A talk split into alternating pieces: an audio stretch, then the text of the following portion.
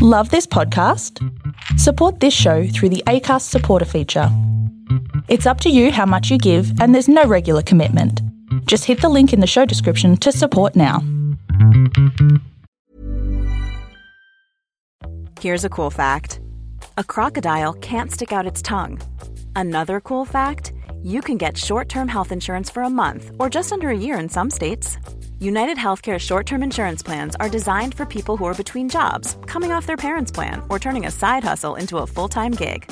Underwritten by Golden Rule Insurance Company, they offer flexible, budget friendly coverage with access to a nationwide network of doctors and hospitals. Get more cool facts about United Healthcare short term plans at uh1.com. Hey, I'm Ryan Reynolds. Recently, I asked Mint Mobile's legal team if big wireless companies are allowed to raise prices due to inflation. They said yes. And then when I asked if raising prices technically violates those onerous two year contracts, they said, What the f are you talking about, you insane Hollywood ass? F- So to recap, we're cutting the price of Mint Unlimited from $30 a month to just $15 a month. Give it a try at mintmobile.com slash switch. $45 upfront for three months plus taxes and fees. Promo for new customers for limited time. Unlimited more than 40 gigabytes per month. Slows. Full terms at mintmobile.com. The Beyond Sleep Training Podcast, a podcast dedicated to sharing real tales of how people have managed sleep in their family outside of sleep training culture. Because sleep looks different with a baby in the house. And because every family is different, there is no one size fits all approach to take. I'd like to acknowledge the traditional custodians of the land on which this podcast is being recorded, the Kalkadoon people. I pay my respects to the elders of this nation and the many other nations our guests reside in from the past, present, and emerging. We honour Australian Aboriginal and Torres Strait Islander people and the unique cultural and spiritual relationships to the land, water, and seas, as well as their rich contributions to society, including the birthing and nurturing of children. Welcome to the Beyond Sleep Training Podcast, a podcast dedicated to sharing real tales of how people have managed sleep in their family outside of sleep training culture. I'm your host, Carly Grubb. I'm the founder of the Beyond Sleep Training Project and the founder and managing director of the Australian based charity Little Sparklers. I'm the mother of three young children and I live with my husband and family in the outback town of Mount Isa in northwest Queensland, Australia. I'm actually a primary school teacher by trade, and so I've had so much to learn on this very unexpected trajectory life's taken me on since I founded the Beyond Sleep Training Project in 2017. This podcast actually feels like something I've been craving for probably the last six years or so since I had my first baby.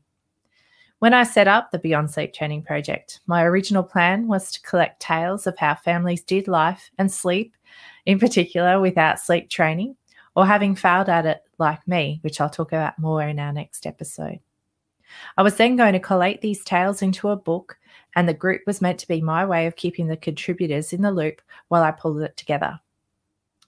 But the group itself became a haven and a hub for people who that people seem to need to reach like-minded souls. And so the book was swiftly put on the back burner in favor of fostering the safe space that was growing before my eyes which now in 2021 it has over 130,000 members from around the world I have revisited the idea of the book a few times over the past four years, but it never seemed to be able to compete with the ever growing weight of priorities for my limited time. I'd also toyed with the idea of a podcast previously, as I really enjoy the format whenever I've been asked to be a guest for someone else's. But it's it still just all felt a bit too hard, and uh, you know, honestly, just another set of skills that I didn't actually have that I was going to have to try and learn. But late in 2020, uh, I decided that podcasting was something I really wanted to do. Not just because I think this podcast is needed, but also because it's something I wanted to do for me.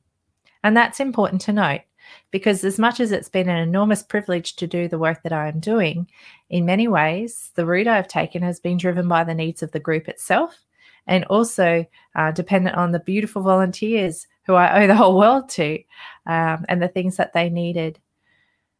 And I, I, while I don't regret anything I have done, I did feel that by the end of 2020 that there was only so much I could do without becoming resentful of the heavy responsibility and duty I felt and still actually feel unless I try to skew the balance back to something I wanted to do for me and for the organization. And this podcast is that. You see, like it's it's just the perfect opportunity for me. I thrive when surrounded by good company, heartfelt conversation, wisdom, and listening to the stories of others. And that's exactly what you get here and what I get here. The stories you will hear shared on the podcast are rich, diverse, and deeply personal. Some are heartbreaking testament to the brokenness of our current society and how completely families are being undermined and convinced that they cannot trust themselves or their babies. And yet others are so full of triumph and confidence with a staunch refusal to conform right from the outset. We will hear from families who have an abundance of high quality support and ones with none. Families who are working to break cycles and reparenting themselves alongside parenting their own babes and we will listen to people who are honoring cultural roots and nurturing their children in the ways of ancestors, free from the Western versions of right and wrong ways to be a good parent. Some of the tales may seem almost unexceptional in just how simple and straightforward they sound. And this is an important element needed in the narrative too. Because while this road less travelled may be ever so challenging and fraught for some of us, for others, it couldn't have been easier. And this enormous variation is testament to how there really is no one right, right way to do this season in life. And what will feel right for you and your setting is deeply personal.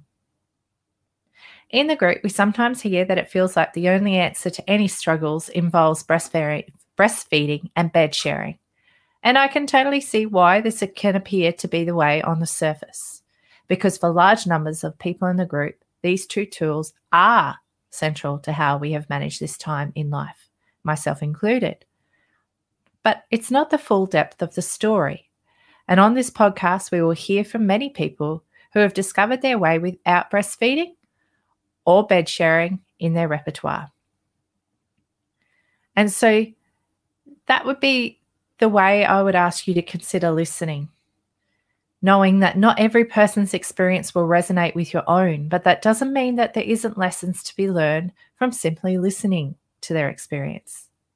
One of the very first lessons I personally needed when I was beginning to move, move beyond sleep training was that if I wanted to get more sleep, which I definitely did, I needed to let go of all my rigid ideas of how I wanted to get it and be more open to considering options I had previously written off as things I would never do.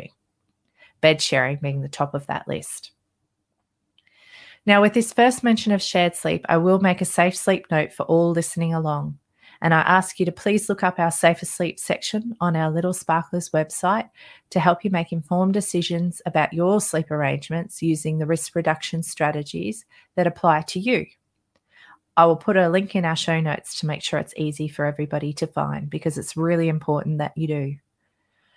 For some families, it will absolutely be the case that shared sleep isn't their safest option.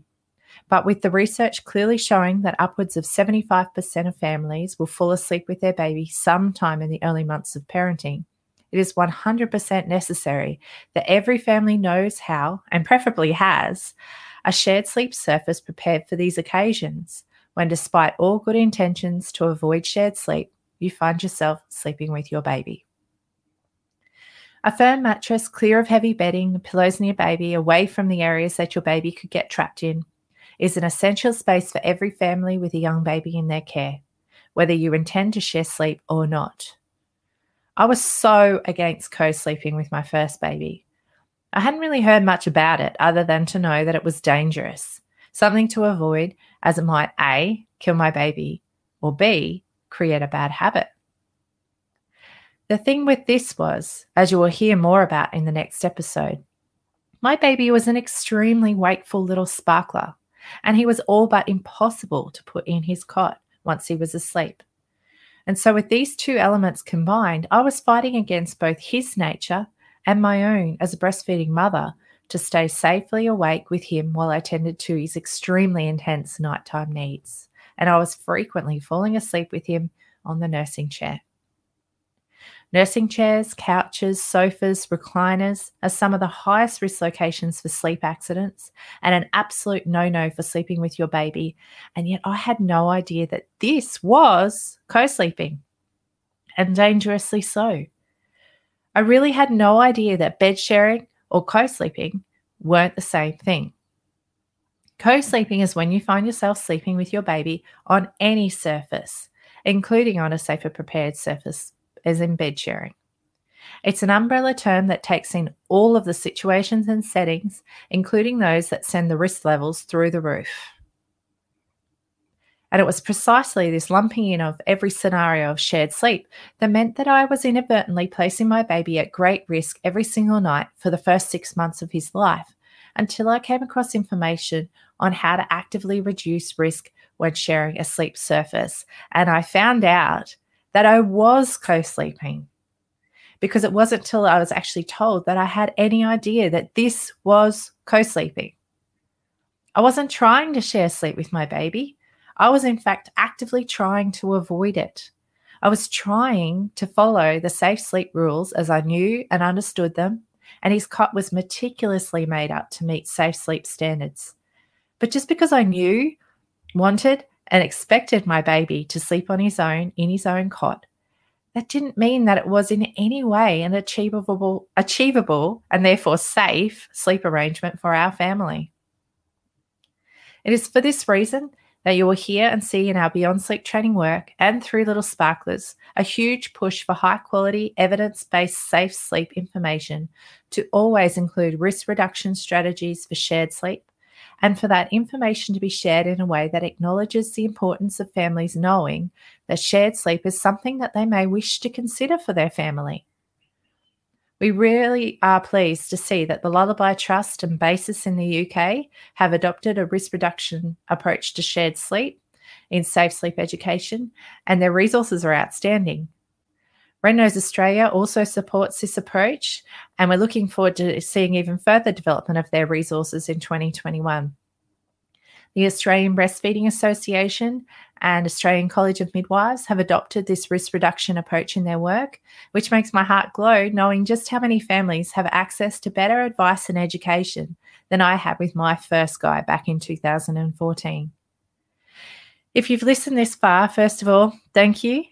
And I'd invite you to not only subscribe to this podcast to keep the stories coming, but also to make sure you've joined our free peer support group, the Beyond Sleep Training Project on Facebook, where we can help you hash out any issues you have that you are currently facing, and to also build that sense of community you may be craving if you're cutting a new path that feels a little different than the one currently being traveled by those around you. We also have a Facebook page and Instagram to help keep your feed in line with your values and keep building you up as you live this time in your life.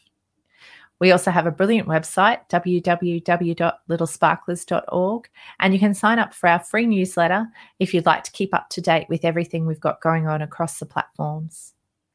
While it can feel really overwhelming at first trying to figure out how to do this sleep thing without sleep training, you can rest assured that we are all living proof that is not only possible, but also one of the best decisions hundreds of thousands of us have ever made. Keep an ear out each episode for our guests' tip of the week their top pearl of wisdom that you might find helpful too.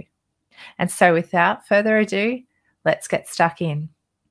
And I thought it would be most appropriate that the very first episode would feature my tale, because to hear it also explains how the Beyond Sleep Training Project went from being a small seed of an idea from my lonely heart to a global movement making waves around the world. Stay tuned. I really hope you enjoyed the podcast today. The information we discussed was just that information only.